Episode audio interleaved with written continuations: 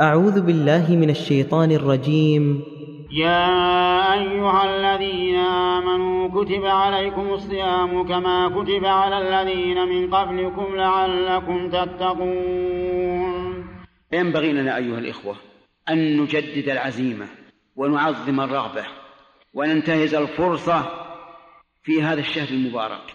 نكثر من قراءة القرآن من الصدقات من الصلوات من الأعمال الصالحات.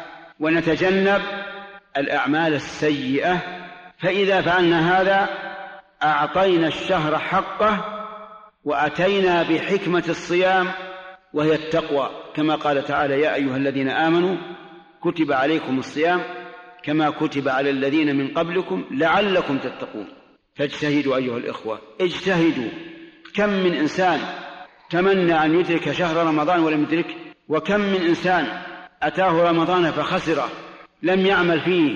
ليس بين شعبان ورمضان عنده فرق مهمل مضيع.